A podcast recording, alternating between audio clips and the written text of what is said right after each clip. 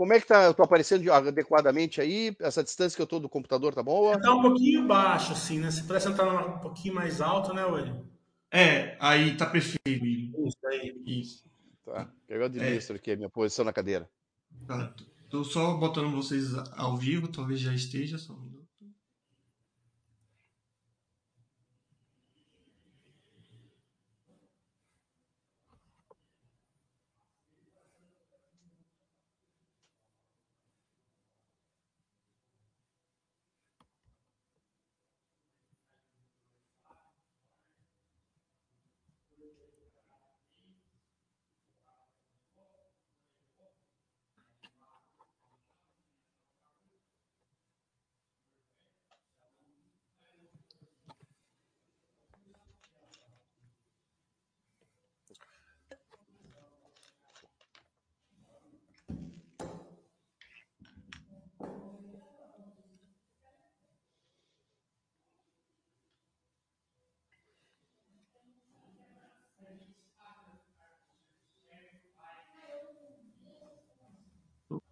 Luciano aqui as coisas.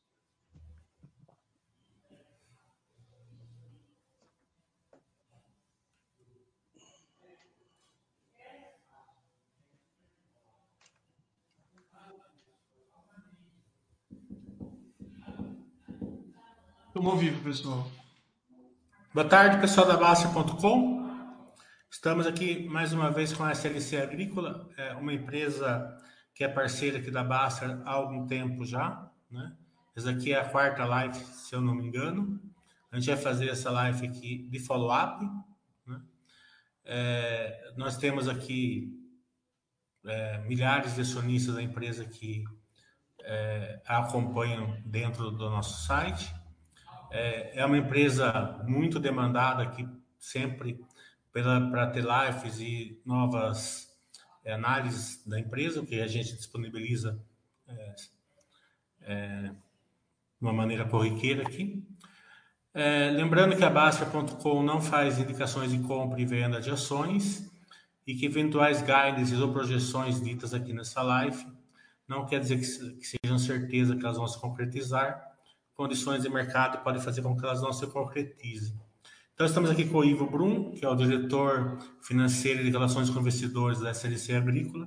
Queremos agradecer muito a você, empresa, Ivo, por essa mais essa oportunidade de trazer aí uma cor aí para os, os nossos forenses. Eu que agradeço o convite. Né? Boa tarde a todos. Né? É sempre um prazer falar com vocês aí e conversar com os acionistas, aí, explicar um pouquinho do nosso negócio e e do momento que nós estamos vivendo hoje. Né? Posso começar a apresentação? Fique à vontade.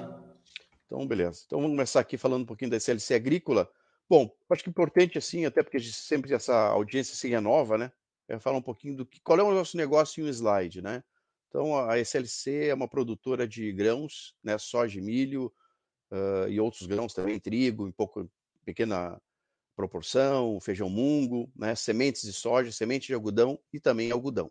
Né, são a exposição em diferentes segmentos, eu te diria assim, né, grãos para comida e algodão basicamente para têxteis. Né. Nós estamos em sete estados no Cerrado, né, que também ajuda nessa diversificação geográfica, que é muito importante no nosso entendimento, até porque nós somos uma fábrica a céu aberto. Uh, a gente trabalha com muitas áreas uh, próprias e áreas arrendadas, né, todas elas com larga escala. Né, ou seja, isso nos possibilita usar equipamentos grandes, usar tecnologia também de ponta, porque quando a gente usa essa tecnologia de ponta em, em larga escala, isso também dilui bem o custo. E os nossos clientes né, são basicamente tradings para fazer ração animal, uh, indústria alimentícia também, e algodão a gente vende também para trading, mas aqui tem um pouquinho diferente, né? A gente tem 30 a 40% do nosso, da nossa produção a gente vende direto para as indústrias têxteis na Ásia. Né? Isso nos possibilita ganhar um, um, prêmio por essa venda direta em função de que a gente entrega lotes padrão, né? ou seja, o algodão tem uma classificação, se ele é mais branco, se ele é menos branco, né? pode ser mais cor de creme, se a fibra é mais resistente ou menos resistente, se ela é mais longa ou mais curta, isso tudo vai fazendo preço e vai dando uma classificação. Como a gente entrega um lote padrão com o mesmo tipo de algodão, a indústria têxtil paga um prêmio em função de que ela pode reduz o custo dela, né? Porque cada vez que muda o tipo do algodão para fazer o fio, ela tem que fazer um setup da máquina. Então, como aquele lote é padrão, ele pode fazer todo o lote da mesma forma. Quando a trade vende, a trade mistura algodões diferentes produtores, muitas vezes, né? E diferentes classificações. Isso traz uma certa retrabalho para eles, né? E outro item importante também que a gente tem crescido ultimamente é a produção de semente, né? Um item que agrega valor, ou seja, o, a semente é o, é o grão perfeito, né? Então, Uh, a gente escolhe as melhores lavouras de hoje de soja, passa para fazer semente, né, e aí a gente vem direto para o produtor. Né, então aí muda um pouco a exposição da companhia, via ser uma trade, a gente está tendo uma exposição para o pro produtor médio e pequeno, né, isso muda o risco, porque a gente tem que fazer aí, uh, muitas vezes tem que ceder algum tipo de crédito para esse produtor. Então esse, é, esse é o negócio da companhia em um slide. Bom, aqui nós temos um mapa do Brasil com a, a, né, colocação das nossas fazendas. Como podemos ver aqui, nós estamos no Mato Grosso, Mato Grosso do Sul, Goiás, estamos em Minas Gerais, Bahia, Maranhão e Piauí. E também temos agora a operação de semente em Tocantins, é uma operação mais ou menos terceirizada, que a gente pode dizer assim. Então a companhia está tá bem diversificada. Isso nos acaba nos ajudando, né? Porque existe a variação climática. É normal uma fazenda ou outra não ter uma performance adequada de acordo com o que a gente tinha projetado, mas exatamente a ideia aqui é tu ter essa diversificação e aí na média uma fazenda pode compensar a outra. Esse ano especificamente o Mato Grosso não foi tão bem na, na parte da, da, da, do, do, algodão e, e, do milho safrinha. Em compensação, o Maranhão performou muito bem, muito acima, a performance foi muito acima do que a gente aguardava. Né? Então, de certa forma, minimiza um pouco dos nossos nosso, nossa perda de produtividade quando isso ocorre.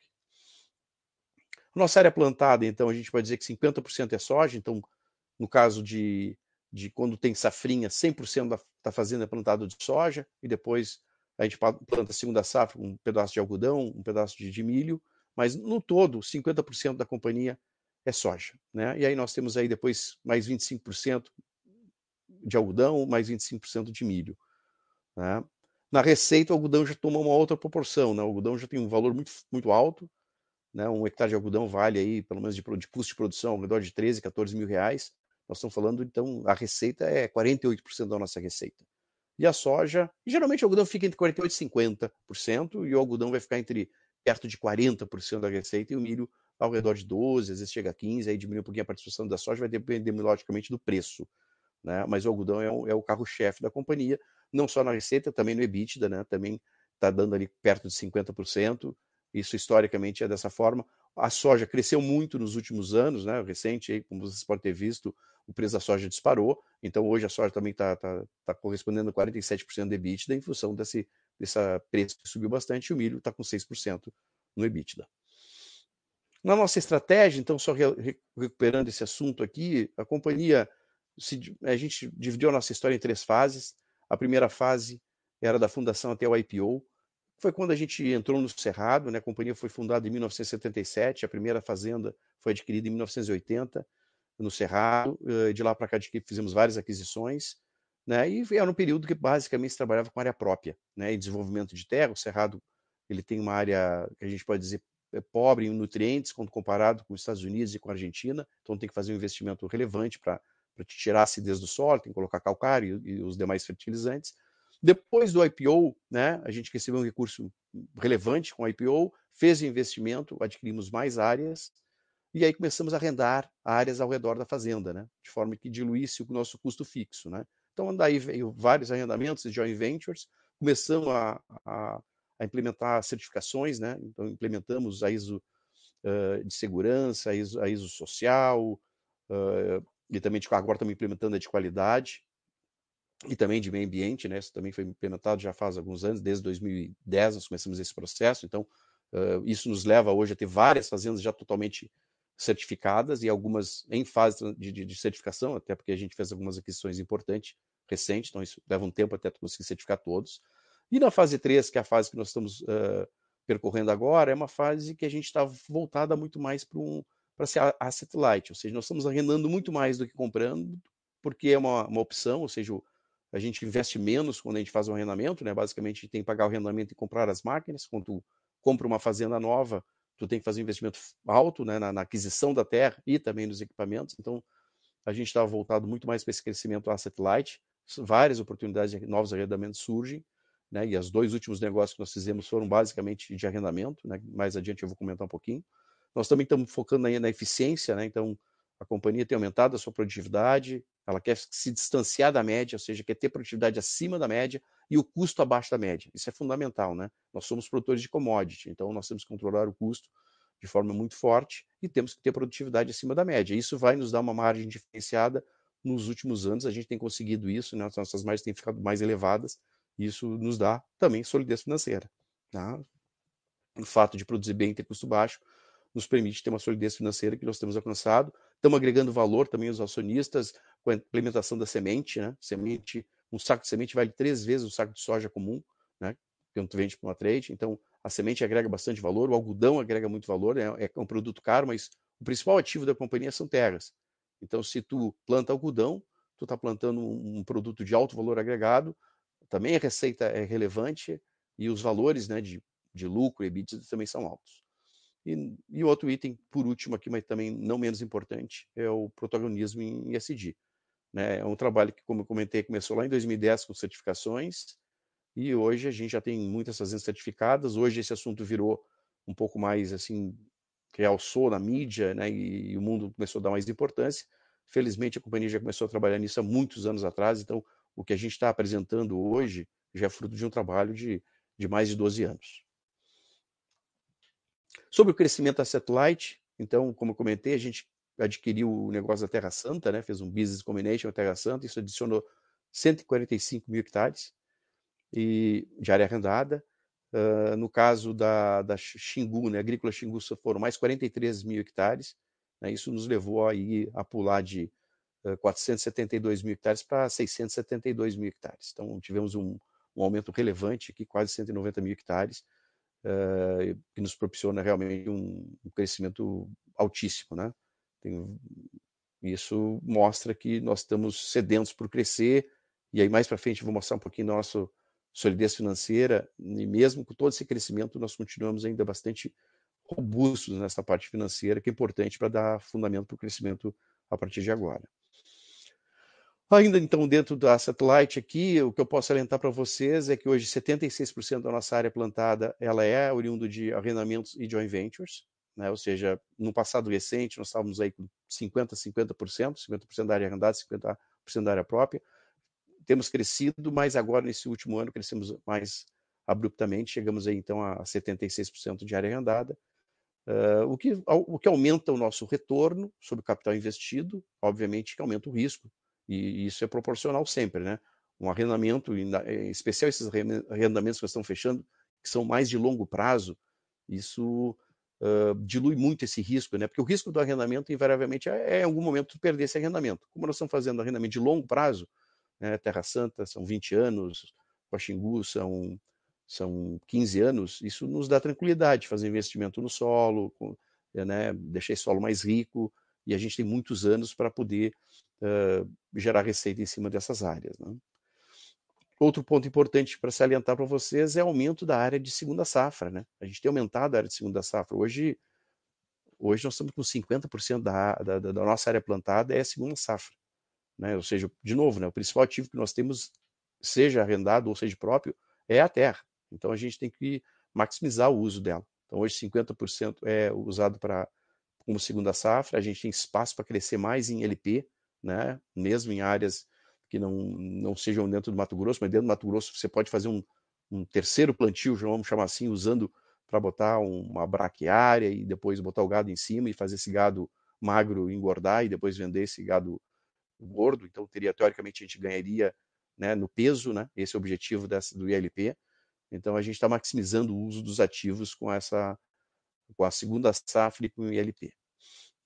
Eficiência, então, como a gente no ano passado já anunciou que não vai mais uh, fazer conversão de área bruta para agricultura, uh, a gente não vai mais abrir áreas novas, então basicamente a gente está reduzindo muito um outro item que é delicado, que é assim, uma área nova, ela leva 3, 4 anos até ficar madura e tu chegar no auge da sua performance em termos de produtividade. Hoje a gente tem um percentual bastante baixo de área imatura, né? nós somos 1% só. Então isso nos dá uma insegurança, ou seja, quando tu tem algum problema de seca, o solo está mais rico, ele tem mais condições de segurar e, e absorver um período de, de 15 dias sem chuva, 20 dias de, sem chuva, porque você já está com o solo bastante material orgânico, isso segura umidade, tem argila, então ajuda a, a gente passar esse período de estresse hídrico de uma forma mais, mais tranquila. Logicamente que isso não vai evitar o problema, mas ajuda a minimizar sempre esse tipo de risco. Um outro item importante é o crescimento de sementes. Né? Então, alguns anos atrás, cinco anos atrás, a gente começou a produzir semente. Hoje nós vamos chegar aí a 760 mil sacos de semente de produção. Uh, pro, né, desculpa, esse ano nós vamos chegar a um milhão de sacos de produção. Uh, boa parte desses sacos a gente consome internamente, parte a gente vende para o mercado. É um item que, como comentei, um saco de soja, uh, o saco de semente vale três vezes o saco de soja, então tem um valor agregado importante o fato de a gente ter os campos próprios de produção nos ajudam a selecionar as melhores, os melhores campos para transformar em semente, né?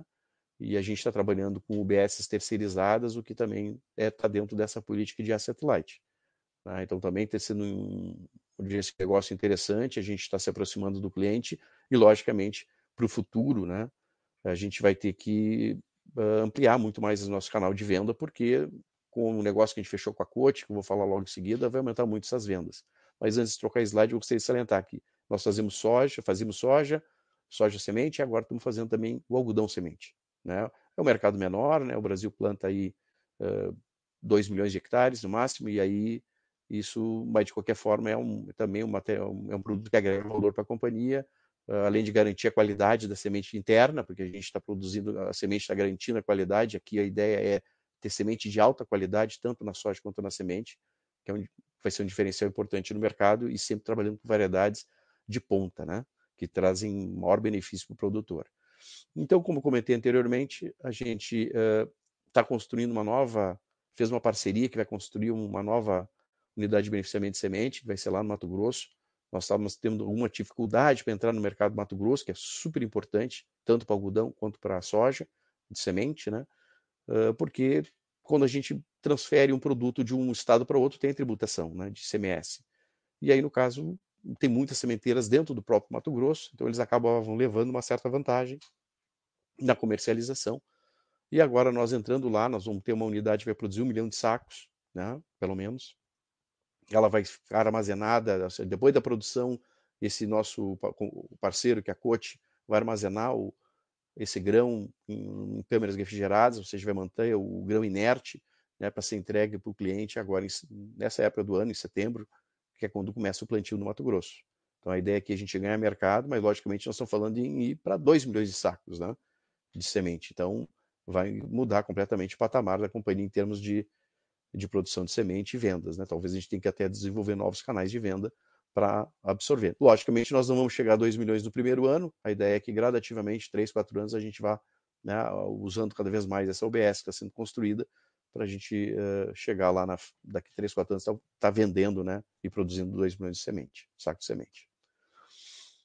Quanto à nossa performance, então, eu tinha comentado que é importante a gente estar acima da média. No caso aqui da soja, especificamente, nós estamos aqui, safra 21-22, 31% acima da média Brasil, é bem representativo, né? então é, é super importante. No algodão, nós estamos esperando os resultados finais de beneficiamento, não só da SLC, mas também de todo o Brasil. Então, uh, estamos aqui mostrando ainda os números do ano passado, que deu 7,5% acima da média. A produção de algodão, como eu comentei, são, uh, o número de produtores não é muito grande, então todos tem, usam as melhores tecnologias. Então, estar acima 7,5% aqui no caso é excelente já mostra um excelente resultado. O milho, segunda safra aqui, nós ficamos 45% acima da, da média Brasil. Logicamente, aqui é uma comparação um pouco mais complicada, porque você está comparando pequenos produtores, às vezes alguns produtores que nem usam tecnologia, é um milho, é uma, uma coisa, é um produto que é mais plantado, mesmo safrinha, tem milhares de produtores que às vezes não usam as melhores tecnologias, então o distanciamento que está tá muito maior. Mas, é, como eu comentei, importante é, nós temos que produzir acima da média e o nosso custo tem que estar abaixo da média. Isso vai fazer com que a gente tenha margens superiores, porque o preço, o mercado baliza pela média. Né? O preço da commodity é balizado pela essa média de produtores. E ESG, que é um item super relevante e que, como eu comentei, ou seja, a gente já está nesse caminho, nessa jornada, já faz tempo, né? Então, a nossa gestão, a ISO 14000, que é a gestão ambiental, já está implementada desde 2010. saúde e segurança também desde 2010, a gente reduziu muito o número de acidentes na companhia, basicamente foi treinamento, conscientização das pessoas, e a gente reduziu de 11 acidentes com afastamento por um milhão de horas trabalhadas. Hoje nós estamos fazendo dois acidentes por um milhão de horas trabalhadas e a companhia mais do que triplicou de tamanho. Então, ou seja, foi muito treinamento para que o pessoal ficasse consciente dos riscos que tem cada atividade e, logicamente, isso é uma questão de vai amadurecendo dentro da companhia. E também a responsabilidade social, né, que a NBR 16001 também a companhia também já implementou. A ISO 9001 é de qualidade, então processos como de semente, beneficiamento de, de soja e de semente, uh, beneficiamento de algodão na separação, na, as beneficiadores de algodão que separam a plume e o caroço, elas têm esses processos uh, dentro da ISO 9001, que são processos mais, não digo mais, são mais industriais, né? E a gente, então, está implementando a ISO 9001 para esses processos. Perspectivas do mercado, acho que vocês devem estar curiosos para ver como é que está o mercado, então um pouquinho do mercado para vocês aqui é o forecast de clima americano, né? Então, no lado esquerdo aqui do mapa de temperatura, então a temperatura nos Estados Unidos agora para, esse, esses próximos meses está indicando uma temperatura elevada, né?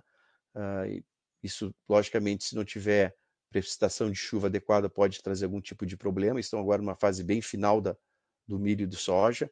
E no lado direito nós temos a, a precipitação, ou seja, então o que está indicando é que vai ter chuvas abaixo da média e temperaturas acima da média. Então isso logicamente coloca em risco ainda a produção americana mesmo para no seu final. Tá? Então uh, temos que aguardar. A gente está é, tá um pouco assim receoso com essa produção americana ainda que pode não se concretizar como está sendo idealizado.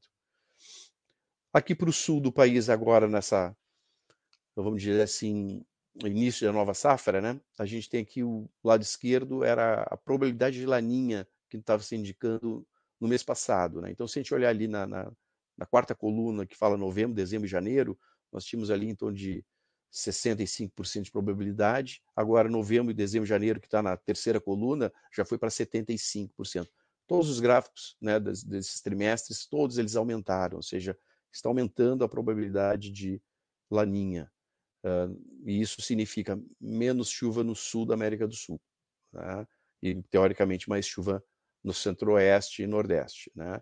Então, aqui já tem o forecast de clima para a América do Sul, projeção aqui para setembro, outubro e novembro, indicando menos, a chuva menor que a média no Rio Grande do Sul, Uruguai e um pedaço da Argentina. Né? Então, aqui coloca também um certo risco na produção aqui da, no sul da América do Sul. Nós não temos fazendas aqui, mas isso pode impactar em preço, né? Porque se tiver perdas aqui no sul, isso pode ter algum tipo de impacto. Então, temos que acompanhar de perto esse desenvolvimento desse, desse clima durante esse período. Uh, um pouquinho das importações chinesas, né? Então, a China é um drive importante na importação de soja. Ela teve um pequeno decréscimo na safra 18 e 19, basicamente em função da, da peste suína, mas já voltou depois, logo da, posteriormente já subiu para 100 milhões de toneladas, está se mantendo estável nesses 100 milhões de toneladas. O que surpreende é que a China começa agora a importar também, também milho, né? Então, importou na safra 2021 30 milhões, 21, 22 já 23 milhões. Isso, isso nos indica que eles, se eles estão se eles estão importando milho, e a China sempre foi um grande produtor de milho, significa que estão plantando menos e provavelmente estão plantando um pouco mais de soja, até para ficarem menos expostos, né?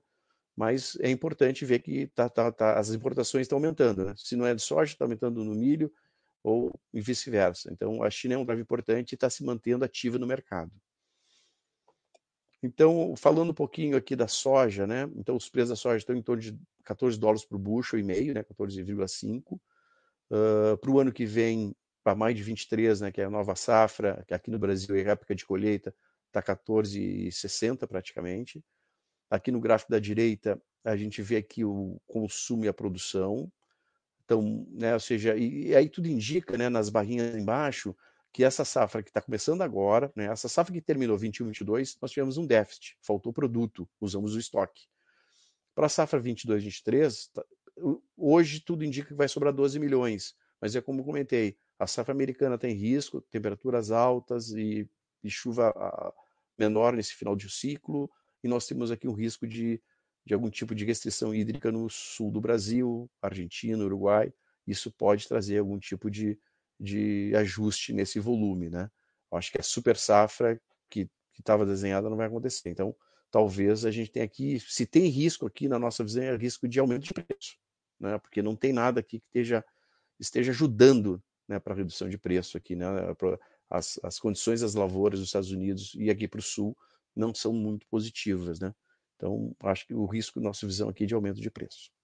No milho, também está se mantendo assim na faixa de 6,78, que é um preço muito bom. Vocês podem ver pelos gráficos aqui à esquerda que o preço do milho subiu uh, bastante nos últimos anos. Logicamente, a questão de produção foi um problema. No gráfico da direita fica claro nas barrinhas ali, nós passamos ali quatro anos com produções abaixo né, do, do, do, do consumo. Desse ano, 21, 22, a expectativa é que tenhamos uma super safra, mas ainda tem uma série de dúvidas, ainda na safra americana, na própria questão da Ucrânia também, que não está muito claro quanto a Ucrânia vai produzir, quanto ela vai conseguir exportar. A gente sabe que as condições lá estão bastante restritivas, né? O Brasil já teve uma certa perda na safrinha, poderia ter se performado melhor, não produziu, tanto. Daí para o ano que vem, né, para essa safra 22, 23, já existe uma divulgação de que vai ter uma, uma, uma, um déficit, né? Então temos que aguardar um pouquinho aqui uh, para ver como é que fica. Mas de novo, também a nossa visão é de, de se tem risco aqui, é risco de subir preço. Né? Dificilmente você vai ter uma reversão climática a tal ponto de que ajude a, a mudar esse cenário aqui. Agora, o cenário, para piorar, acho que tem mais, mais, mais, eu disse, assim, mais tendência. No algodão, os preços estão no spot, né? o mercado agora, à vista, está alto, mais de um dólar por libra-peso. O mercado futuro já tem ajustes mais fortes, né? chegando a dezembro do ano que vem, que é a próxima safra brasileira, a 83 centes, vamos dizer assim. Né? Também aqui, quando a gente olha o gráfico da direita, embaixo ali, a gente vê aquelas colunas, o consumo está maior que o, a produção. Né? Então, uh, no Brasil ainda não começou, só vai plantar algodão mais para o final do ano, os Estados Unidos agora está no processo de colheita, então é, é, um período bastante delicado. Assim, os americanos estão tendo uma seca muito forte no Texas, abandonaram muitas áreas né, que são já fruto da safra 22-23. Então é, nós, olhando assim as notícias, a gente vê que choveu demasiadamente em Bangladesh, então tem algum risco aqui também. Uh, então, eu diria assim, logicamente, a recessão mundial está fazendo com que os preços, o cenário, né, o, o pessimismo todo está fazendo que haja uma redução do consumo de algodão, porque é um outro tipo de exposição. Né? Algodão, basicamente, empresa têxtil. Então, se você tem uma recessão mundial, os Estados Unidos estão aumentando os juros, a Europa está aumentando os juros, vai fazer com que as pessoas consumam menos, haja tal, talvez até um certo desemprego nessas regiões, e aí, naturalmente, existe uma redução de consumo. Então, o mercado de algodão ele acompanha muito o PIB mundial. Então, aqui já está se desenhando certamente a, a área produzida ano que vem nos Estados Unidos talvez até seja menor em função disso. Esse ano, como tive, teve perda, isso meio que compensou, mas então eu diria assim, esse é o cenário aqui que está ele está visualizando o cenário de recessão. Se não acontecer a recessão e a demanda ficar firme ou maior do que está prevista, aí efetivamente tem que ter aumento de preço, né? Porque, como comentei, tivemos problemas nos Estados Unidos de produção e o Bangladesh também teve problema com excesso de chuva.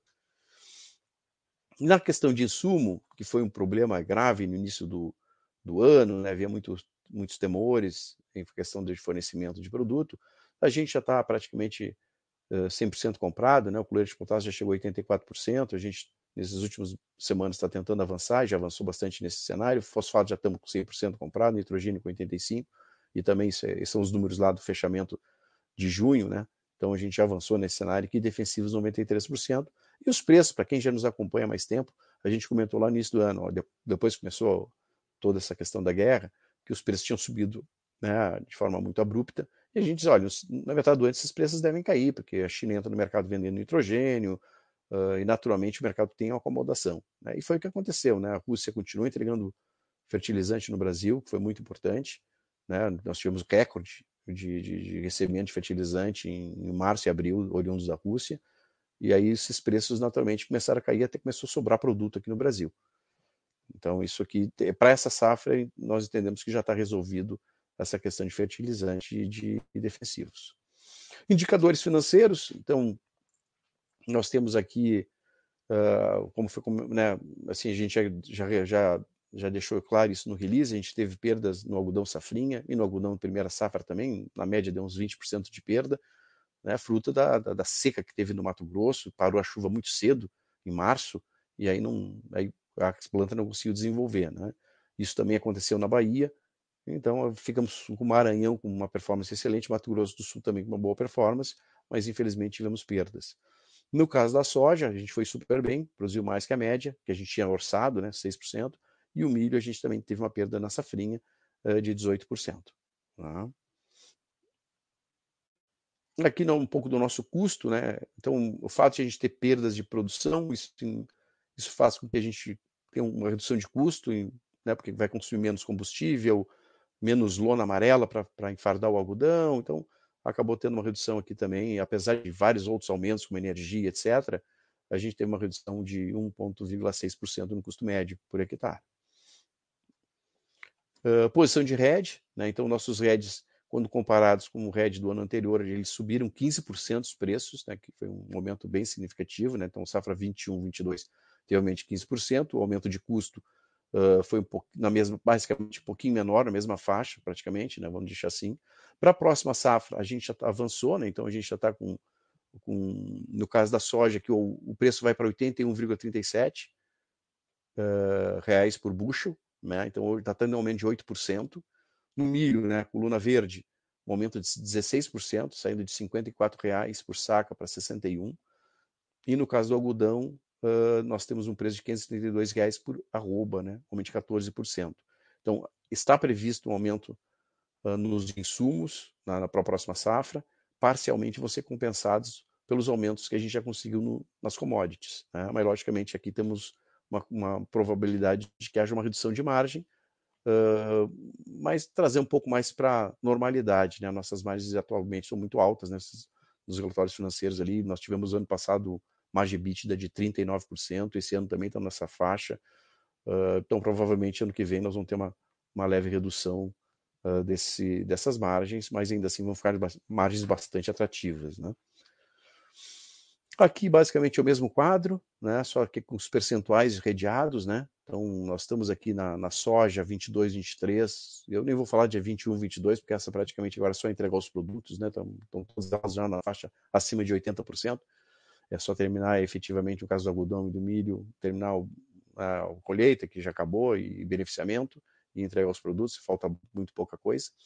Mas para o ano que vem a gente já está com 17% da soja vendida, com câmbio de, né, no caso, o câmbio vendido da soja de 5,89, mas temos 40% de compromissos. Né? O que quer dizer esses compromissos? São dívidas em dólar. Então, quando a gente pagar o fornecedor, a gente também vende o câmbio da receita para não perder essa, essa mesma curva. Né? Aqui no Brasil, com esse com essa variação que tem do câmbio, a gente não pode deixar, a gente tem que, no mesmo momento que, que paga um fornecedor, tem que vender dólar futuro para casar a receita. O risco de a gente ter uma perda aqui fácil de 10% é questão de, de alguns poucos dias, né? Na questão da commodity, a gente já tem 35% vendido e tem 13% de compromisso.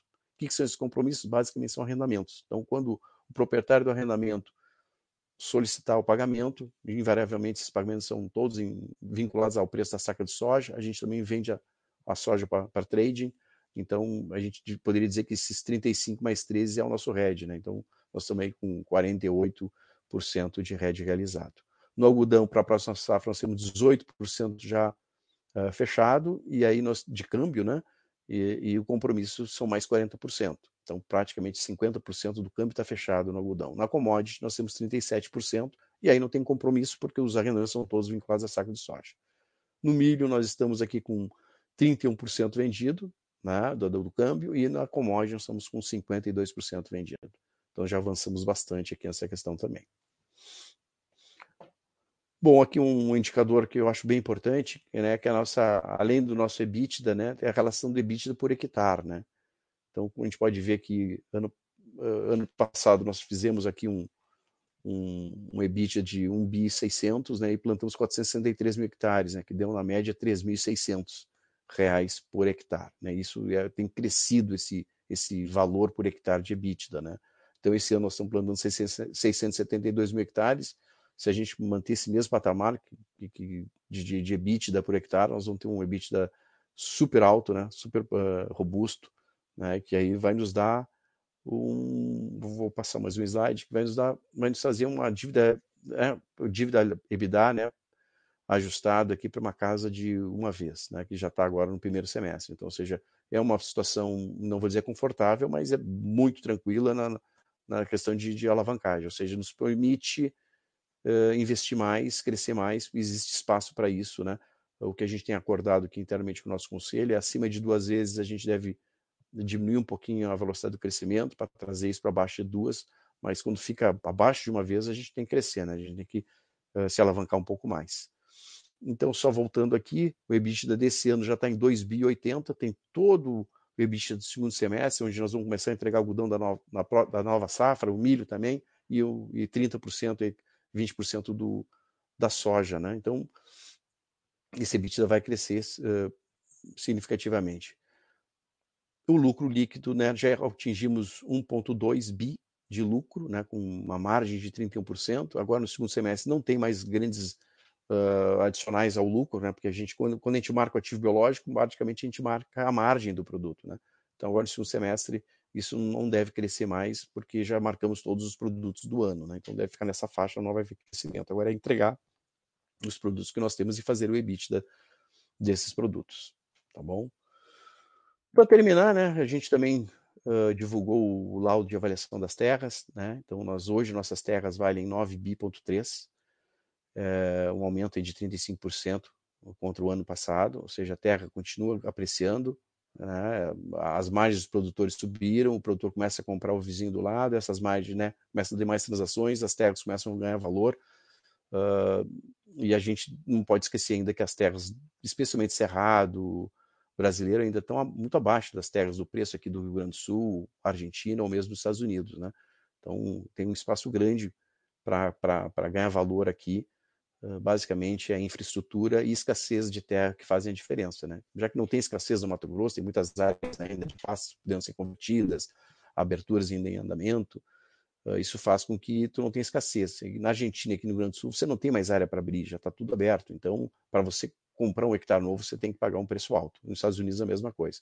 Então, a gente vê espaço ainda para continuar crescendo no preço de terras ainda no Brasil. Eu paro por aqui e, e fico aberto agora para questionamentos aqui, porque senão vou tomar todo o tempo fazendo a apresentação, uh, mas eu gostaria de ouvir um pouco as perguntas do nosso público. Obrigado, Ivo. Muito boa a sua apresentação. Mais da metade das minhas perguntas você já respondeu aí na apresentação. É... Então vamos começar pelos fertilizantes, né? Você já explicou já como que está a questão da guerra, o preço e é, a compra dos insumos aí para a safra 22, 23. Vamos falar assim de um limão, uma limonada, né? É, não vamos falar assim da parte boa, porque não existe parte boa em guerra, né? Mas quando, quando, acontece um problema, né, as, a, os processos tendem a melhorar, né? A empresa começa a é, apertar daqui, apertar dali, começa a melhorar. Aconteceu isso com os fertilizantes? Vocês têm algum ganho de, de, de produtividade? Estão usando menos, tecnologias novas, né? É, que, que você, é, vocês estão conseguindo fazer mais com menos nessa, nessa questão? É, como você comentou, né? No, no, quando tem uma escassez aí, uma restrição, a gente procura, né, outras saídas. Né? Então, no caso especificamente nosso, como a companhia faz muitos anos que faz plantio direto, coloca, vamos chamar assim, um copo cheio nos fertilizantes no solo, uh, gerando bastante material orgânico, com com as, com as coberturas né, de, de, solo, isso nos possibilita agora reduzir um pouco a utilização de fertilizante, vamos usar um pouco desse resíduo que tem lá, então a ideia foi reduzir 20% dos fertilizantes, principalmente o potássio, e vamos usar um pouco que tem de, de, de residual no solo. Né?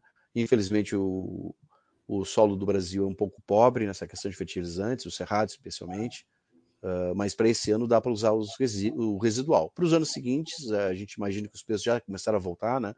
Um pouco da normalização dos, dos preços dos, dos, fertilizantes, a gente deve voltar a comprar o volume uh, para manter esse copo cheio. Né? Agora, esse ano especificamente, nós vamos usar um pouco da reserva que nós temos. É, crise hídrica aqui no Brasil, né? Vocês tiveram um problema no Mato Grosso na Bahia. É, vocês tiveram perda na safra de algodão e milho segunda safra, mas nos resultados a gente não viu essa, expressivamente essa queda. Né? Isso daí foi devido ao RED que vocês, que vocês fazem. Né? O RED protegeu a, essa queda de produtividade da empresa? É, o RED ele protege nossas margens, né? Então, uh, esse ano era um ano de margens altas, porque a soja subiu muito de preço, o algodão também subiu de preço e o milho, e os insumos ainda não tinham subido de preço, né? Estavam subindo de forma mais lenta. Então, a gente formou o custo da safra atual uh, lá no início do ano passado, então os custos estavam em outro patamar. Então, o fato de ter tido perda uh, logicamente reduzir, a gente poderia ter tido um resultado muito superior ao que a gente está tendo, mas aparentemente não impactar tanto na margem, né? mas muito mais porque a, o, o preço subiu muito. Né? Então, isso, isso, de certa forma, compensou né, essa, essa situação. Mas eu te diria que uh, assim, o Red, para nós, ele tem uma visão muito de defesa, né? Porque, por exemplo, a gente fez uma venda né, ao longo dos anos, mas a gente, antes da colheita, a gente nunca está com mais que 80% vendido. Por quê? Porque a gente sabe que existe um risco climático. Né? E a ideia, então, era, é, era depois da colheita vender o restante. Então, por isso que mesmo fazendo RED, garantindo margens, etc., a gente deixa um pedaço para ser vendido pós-colheita, que seria mais spot, né? mas porque pode acontecer o que aconteceu esse ano, uma perda, e essa perda ocorrendo, a gente não está overhead, né, como a gente chama, né? Se a gente tivesse vendido, não ter produto para entregar, comprar o produto agora ia custar muito caro. Então a gente se def... o RED é uma defesa para garantir margem, mas também a gente não fica exposto vendendo mais do que a gente né, entende, né, pela nossa política, como sendo uma posição de risco. A gente vende até 80% até a colheita. Às vezes a gente vende menos, que é normal, mas a o limite é 80%. Então, por isso que a gente não tem problema com o RED. O RED é uma defesa, é, ao mesmo tempo garante margem, mas também não expõe a gente a risco. Vocês fizeram os MEs ali com Terra Santa e Xingu. É, pode falar um pouco assim é, do que vocês pensaram, né? Uh, do que vocês estão conseguindo em, em questão de sinergias e é, escala, né? e uhum. se, se, se, ainda tem sinergias a ser conquistadas e se esse processo está melhor ou pior do que vocês imaginaram. É, falando especificamente da Terra Santa, a Terra Santa sempre produziu muito bem. Né? Então, o problema da Terra Santa era o nível de endividamento. Né? Então, uh, a gente manteve a alta produtividade da Terra Santa, que, é, que era importante, né? nós conseguimos manter. Esse ano, tu vê que a gente foi produzir 66 sacos por hectare de soja, então foi uma produção super boa, acima da média da, que nós tínhamos previsto no orçamento. Uh, eu diria assim, uh, logicamente nós temos que uma, a, a, entrada de muitos novos colaboradores, então tem que haver um treinamento, aculturamento deles para nossa metodologia de trabalho. Isso tem acontecido, né, no, desde a da, da aquisição. Uh, eles têm sido muito receptivos. Nós também estamos muito felizes com essa com essa entrada dessas áreas e com esses novos colaboradores. Infelizmente, alguns colaboradores saíram, uh, mas a grande maioria ficou. A grande, grande maioria ficou. O escritório de São Paulo a gente já fechou. As pessoas que estão trabalhando lá em São Paulo, temos um time ainda em São Paulo, estão trabalhando em home office, está funcionando super bem, porque nós já vimos trabalhado em home office em função da Covid durante dois anos, então ter pessoas em São Paulo em home office não mudou muito a nossa vida. Ter um time em Cuiabá também, entregamos o escritório de Cuiabá, também a equipe de lá está trabalhando no home office, então isso está trabalhando super bem. Então, estamos tendo um enxugamento de custos nessa questão. Uh, na parte da Xingu, uh, é uma área muito próxima da outra fazenda que a gente tem, que é a Paladino, então a gente tem um ganho importante de sinergia, utilização dos equipamentos, max, né, maximizando os usos dos equipamentos. É uma fazenda grande também, uh, que tem pivô, então é uma área interessante, tá, também está, tá, o primeiro ano também está trazendo toda uma questão de aculturamento, novas, né, uma equipe totalmente nova. Está uh, dentro do que a gente tinha previsto, sabe? Eu, eu, infelizmente, a, essa seca que teve, ela escondeu, uh, talvez, um, certamente seria o melhor ano da companhia, né? Infelizmente, a seca que teve na, no Mato Grosso, na Bahia, tiraram um pouco do brilho do ano, mas seria um ano, sim, nós bateríamos todos os recordes. Mas eu te digo que essa, essa, essa, essas aquisições foram, foram um grande sucesso para a companhia. As margens da, da empresa ela está caindo um pouquinho, né, como você já falou. É, isso se deve, a gente pode olhar assim que são os custos da inflação que a gente está passando por esse período, ou são essas sinergias e é, que ainda não, não atingiram o seu ápice e, e, é, e ainda não, não conseguiu trazer ali a escalabilidade pretendida, né? ou uma mistura do, dos dois? Eu te diria muito mais em função do aumento dos insumos, tá? Para a próxima safra, isso é evidente, né? Os gráficos mostram ali que o insumo aumentou muito mais, que está muito acima da média, né? A gente comprou em diferentes momentos, né? Mas os preços aumentaram, então para o futuro tu vai ter uma leve redução de margem.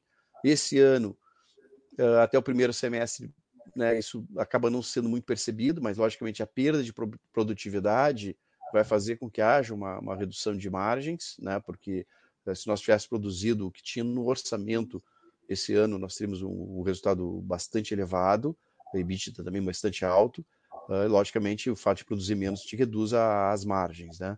Mas eu te diria assim, o para frente, basicamente, é aumento de insumos. Eu, eu, nós não temos assim, ganhos de sinergia para frente. Eu, eu te diria assim, a gente agora acabou de implementar o SAP também nas fazendas da, da Terra Santa. Então, hoje, né, em, na meados do ano, a gente implementou isso, o SAP lá. Então, hoje, toda a companhia está integrada. Né? Nós estamos todos usando um sistema só. Isso vai nos possibilitar uh, ganho de eficiência. Mas eu não vejo nesse ganho uh, assim, alguma coisa relevante em termos de redução de custo. Logicamente, o mais importante para nós é que nós vamos ser mais ágeis, nós vamos ter informações mais rápidas, isso vai melhorar bastante e, e até para desenvolver e aperfeiçoar o sistema, vão estar todo mundo junto, né? Nós estávamos gastando muita energia aqui, tendo que fazer essa implementação também de, uh, do sistema lá. Logicamente, isso uh, requer uma equipe toda para fazer isso, algum tipo de gasto para isso, mas nada que eu diria assim que mexa muito o ponteiro do resultado da companhia, né? É muito é trabalhoso, mas uh, não, não chega a mexer naquele 1.2 bi, não, não faz muita diferença. Mas eu, eu entendo sim que as margens reduziram basicamente em função da redução de produtividade e principalmente agora com aumentos de insumos. É, setembro, né? Estamos com, com o plantio a todo vapor. É, como que está é, esse plantio? Na questão de clima, é, solo, choveu no lugar certo, é, a, o, a, a logística funcionou, está funcionando, né? Se você puder dar uma cor sobre isso.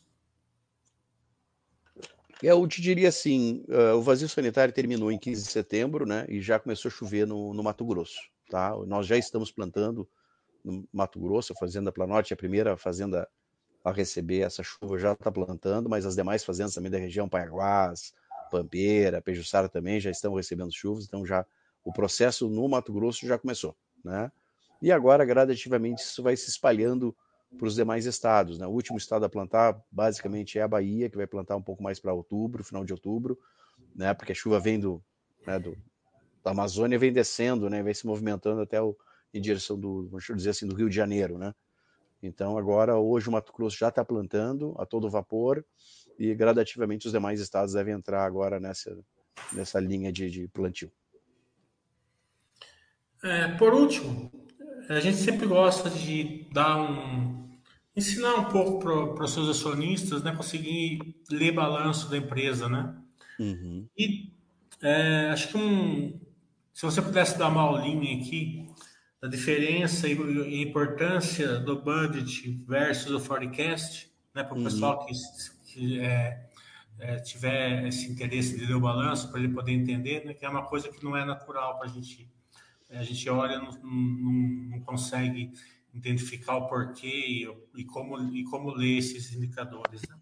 Hum, perfeito. É, a gente trabalha muito com orçamentação aqui na companhia, né? E quando a gente faz orçamento, a gente busca o resultado, diria assim, um lucro líquido ao redor de 13, 15%, margem EBITDA entre 30 e 35, que seria o histórico da companhia, tá?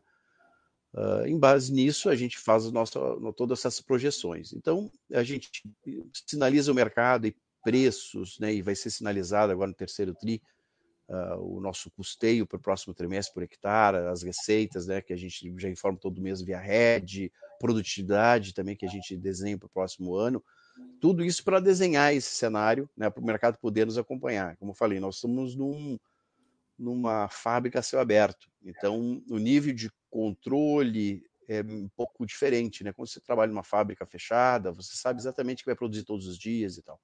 no nosso caso é um céu aberto, então tem dias que a gente não consegue produzir porque está chovendo, então a gente tem mais variáveis né, que acabam nos impactando. Só, por, aí... só um minutinho só. Põe esse gráfico aqui, Oi, para o pessoal poder ver o que ele está explicando. Vou colocar. Estou vendo o gráfico, pode continuar, Ivo, por favor.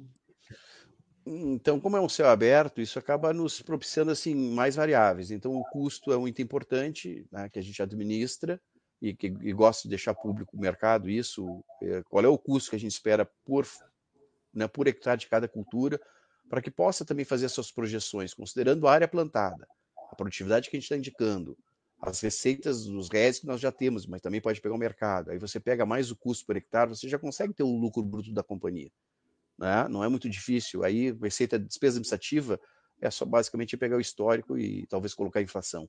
Então, você consegue ter uma ideia muito clara do resultado da companhia para os próximos anos safra, né?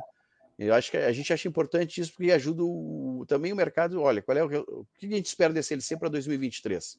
A partir de novembro, todo mundo, né, quando a gente divulgar os nossos resultados, todo mundo pode fazer esse exercício, um exercício fácil para fazer. Nós temos uma planilha Excel também disponível no nosso site, que ajuda também quem quiser fazer esse tipo de simulação. E já sabe quanto é que vende resultado, lucro líquido, né? E aí, como a gente tem o histórico de pagar 50% de dividendo, já dá até para ter uma ideia de quanto é que vai ser o dividendo também para frente. Então, a gente acha importante né, que o investidor tenha essas informações para ele também possa fazer as projeções e, principalmente, né, projeções mais próximos dos nossos números, né? Porque como são commodities, é isso, né? O fertilizante é uma commodity internacional que tem uma variabilidade de preço imensa. O câmbio é outro que tem uma variabilidade imensa. Então, se, se a gente não dá o sinalizador, daqui a pouco pode haver uma projeção super otimista, mas também pode ter uma super pessimista, né? Então, a gente dando essas informações para o investidor, ele consegue, ele, com base nas informações da própria companhia, ter uma ideia mais clara de resultado, sem ter risco de ele supervalorizar ou, ou subvalorizar o desempenho da empresa, né? Então, é, é, isso que a gente mostra com os budgets que a gente, né, com os, os orçamentos que a gente apresenta nos releases.